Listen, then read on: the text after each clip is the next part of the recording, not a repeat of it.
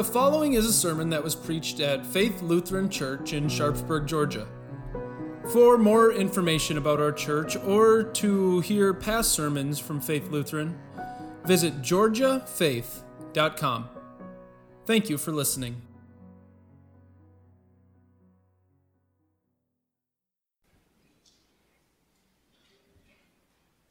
The message of Christianity is the most inclusive message in the world. It says that God loves every man, woman, and child who ever lived and sent his son to be their Savior.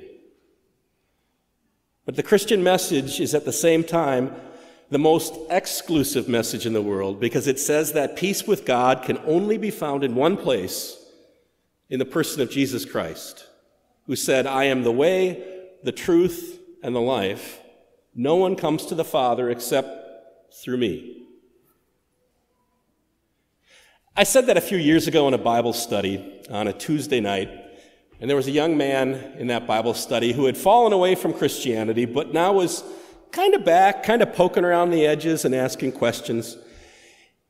It was about 7:30 when I said those words, and you could immediately see that he was skeptical. His, his eyes kind of kind of squinted a little bit, and you could see imperceptible shake of his head. And I'm like, "Tell me what you're thinking." He said, "Well." You're saying that Jesus is the only way to heaven, but that's just what you've been raised to believe. It's what your parents taught you, you believed it your whole life. Don't you think right now, on the other side of the planet, there's another group kind of like this, another person kind of like you, and they're just saying that their way is the only way to heaven because that's what they were raised with and that's what their parents taught them. And isn't their way just as true to them as yours is true to you? Well, what do you think about this young man's question? Was he right? Are there lots of ways to heaven and Jesus is just one of them, the one that I happen to have been raised with? Was he right? Are there lots of ways to get to heaven and all of them are equally true? That's an extremely important question, isn't it? Because the way to heaven is all tied up with the truth about God and all tied up with life here and hereafter. The way, the truth, the life, they're all connected in a chain. You can't separate them from each other. And that young man, what he had is he had his finger on the first link in that chain. The question is Jesus the only way to heaven? Now, first of all, I think it's great for us to remember that there's nothing wrong with bringing questions to God. I mean, God is not afraid of our questions. He's, he's not afraid of Christians who doubt or who wonder. Not at all. God just wants us to bring those questions to the right place. This young man, he'd been taking his questions to his atheist professor of religious studies, which, if you say that a few times in your head, you have to wonder a little bit. An atheist professor of religious studies. I, this morning I said, isn't that kind of like asking someone who hates baseball to be your hitting coach? Right? He was taking his questions, I think, to the wrong place. And I think our reading for this morning from the gospel illustrates Jesus is not afraid of questions. He invites them. Uh, if you remember the context a little bit, when the gospel reading happened, Jesus had been teaching his disciples for three years now. And the next day would be Good Friday. It would be the day when Jesus would accomplish his mission of dying on the cross for the sins of mankind. And now, the night before that happens, Jesus was telling his disciples, I'm going to be going home. High Prince of the heavenly kingdom's going back to heaven, and you know the way to where I'm going. And, and Thomas, I can imagine his eyes squinting a little bit and that imperceptible head shake. what? Jesus, we don't even know where, where you're going to. How would we know the way? And then another disciple, Philip, he's like, uh, if you could just show us a vision of God the Father, at least then we'll know we're on the right track, Jesus. These two disciples, it's not unbelief that they're displaying here. Maybe it's, maybe it's more that fuzzy kind of faith that you and I so often have a faith that believes in Jesus but has some questions. A faith that believes in Jesus but but wonders a little bit. Well, Jesus took these two men and he pointed them back to his person. Right? He says, I am the way, the truth, and the life. He said, I am every link on that chain. So, what happens if we take the young man from my Bible study, take his question to Jesus? Can there be multiple truths? Can it be, well, let me ask this question Is something true because you believe it? Or do you believe it because it's true? That young man thought that the people on the other side of the world, they believed it, so therefore it was just as true to them as what I believed was true to me. Is that what you mean when you talk about truth? Can there be two truths? Is it true just because you believe it? Well, let's think about that for a minute. You know, there was a time when the majority of people on this planet thought that the world was flat, right? It was what they were raised with. Their parents taught them it. You could look outside and see that this world is flat. The experts around them all agreed the world was flat. Anybody that they talked to in their community would assure them that the world was flat. They truly believed it. Did that make it true? Interestingly, at about 600 BC, in another part of the world, the Greeks, they looked at this very same world and they said, it's not flat. You can't fall off the end of it. You'll just come around the other side. It's a globe. It's a sphere. Right? The Greeks were saying this in 600 BC. Can they both be true? Of course not. One is true and the other is wrong. You can't have two truths. Now think about this. Jesus says he is the way to heaven. That's either true or he's a liar. There can't be a middle ground, right? It's either true or it's not.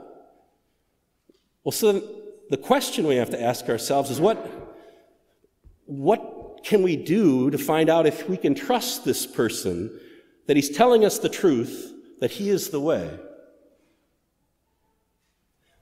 Any of you guys go out to see the eclipse that happened last week, middle of the night, lunar eclipse? I was up anyway, so it's not like I got up to go see this phenomenon, but I was up at like 4.30 in the morning, go outside, and there it is. The moon's all blood red because uh, the shadow that the earth was casting on it. It was pretty neat to see. Um, the ancient Greeks saw it too.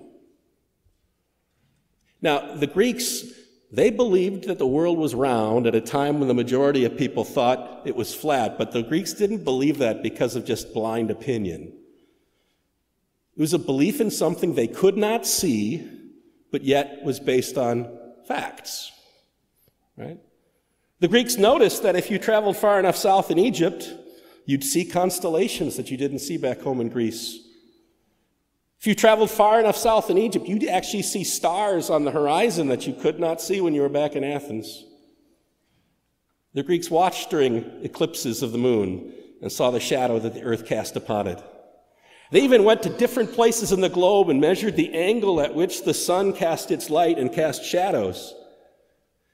They couldn't see that the world was round, but they believed it based on facts. All right, then. Well, what about us? What facts do we have to address the question is Jesus the only way to heaven? What's the truth? Well, that, the link of those chains all ends up, the key fact is that last one. Call comes down to the word life. Life. Remember, Jesus told his disciples that he was going to be crucified, he was going to die, he was going to be buried. And then he promised them that three days later, he was going to raise himself from the dead. That a man dead and buried would claw his way back to life. A man dead and gone would retake life out of the jaws of death. This is just an outlandish, unbelievable claim. No one can do that. It's so outlandish, it seems like the disciples didn't even process these promises because you know what? I've seen a lot of people die. You know how many people I've seen raise themselves from the dead? The disciples watched as Jesus was arrested and taken away.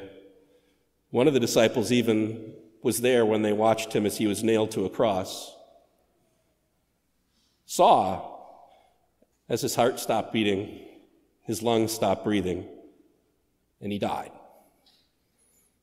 Disciples were there when they put his body into a tomb, and he was buried for three days. Now, death, death should have proved Jesus to be a liar. Should have proved Jesus to be a liar. But on Easter Sunday morning, Jesus Christ, this man who had died, pulled himself back into the land of the living. And the man who was dead grasped life and made it his again. Only one person in the whole world could do that. The Son of God who gives life, who is life. The Son of God who can lay down his life and take it up again. Do you see what that means? He is the resurrection and the life, and our faith in him is based on the uncontrovertible fact that Jesus Christ physically rose from the dead. That is the fundamental message of Christianity. When those disciples went out to evangelize the world, they went out and called themselves witnesses of the resurrection. The point was that their faith was founded on the fact that Jesus of Nazareth died but lived again verified by his apostles, by 500 people who saw him at the same time. You could go and ask them. You could go talk to them. The central message of Christianity is that Jesus laid down his life and took it up again. And that's what Jesus meant when he said, I am the life. I can lay it down and I can take it up again. We have a faith that's based on the fact that Jesus lives. Now think about what that means. Follow the links of the chain. Since he is the life, that means he's telling us the truth. And if he's telling us the truth, that means he's the way, the one way by which mankind can come to the Father. He's the life, so he's the truth, so he's the way. The world cannot be both flat and round. Jesus cannot be both a way to heaven and the way to heaven. Well, the world is round and Jesus lives. Jesus lives. You know, it took 2,000 years for the Greeks to be proven right and someone sail around the world and come back on the other side. 2,000 years. And you know, it was another 500 years after that, into our lifetimes, for someone actually to be able to see it, that the world was round. See the earth floating like this beautiful blue marble in the inky darkness of space. To see it mankind had to go up there. We believe in something that we cannot see, but our faith is founded on the fact of the resurrection of Jesus Christ. And one day, we'll go up there and we'll see it with our own eyes, proof of what we now believe. Until then, Jesus invites you to do not let your hearts be troubled by questions or doubts. Do not let your hearts be troubled by broken promises or broken homes. Don't have hearts that are troubled by grief or by guilt or by sin. Don't have hearts that are troubled with worrying whether you've done enough or lived enough or loved enough. That's not the way. Jesus is. For you, for me, for every man and woman and child who ever lived, it is the most inclusive message in the world. It can only be found in one place in the person of Jesus Christ. He said, I am the one way to heaven. I am the singular truth from God. I am the giver of life that never ends. The way, the truth, the life. God grant it. Amen.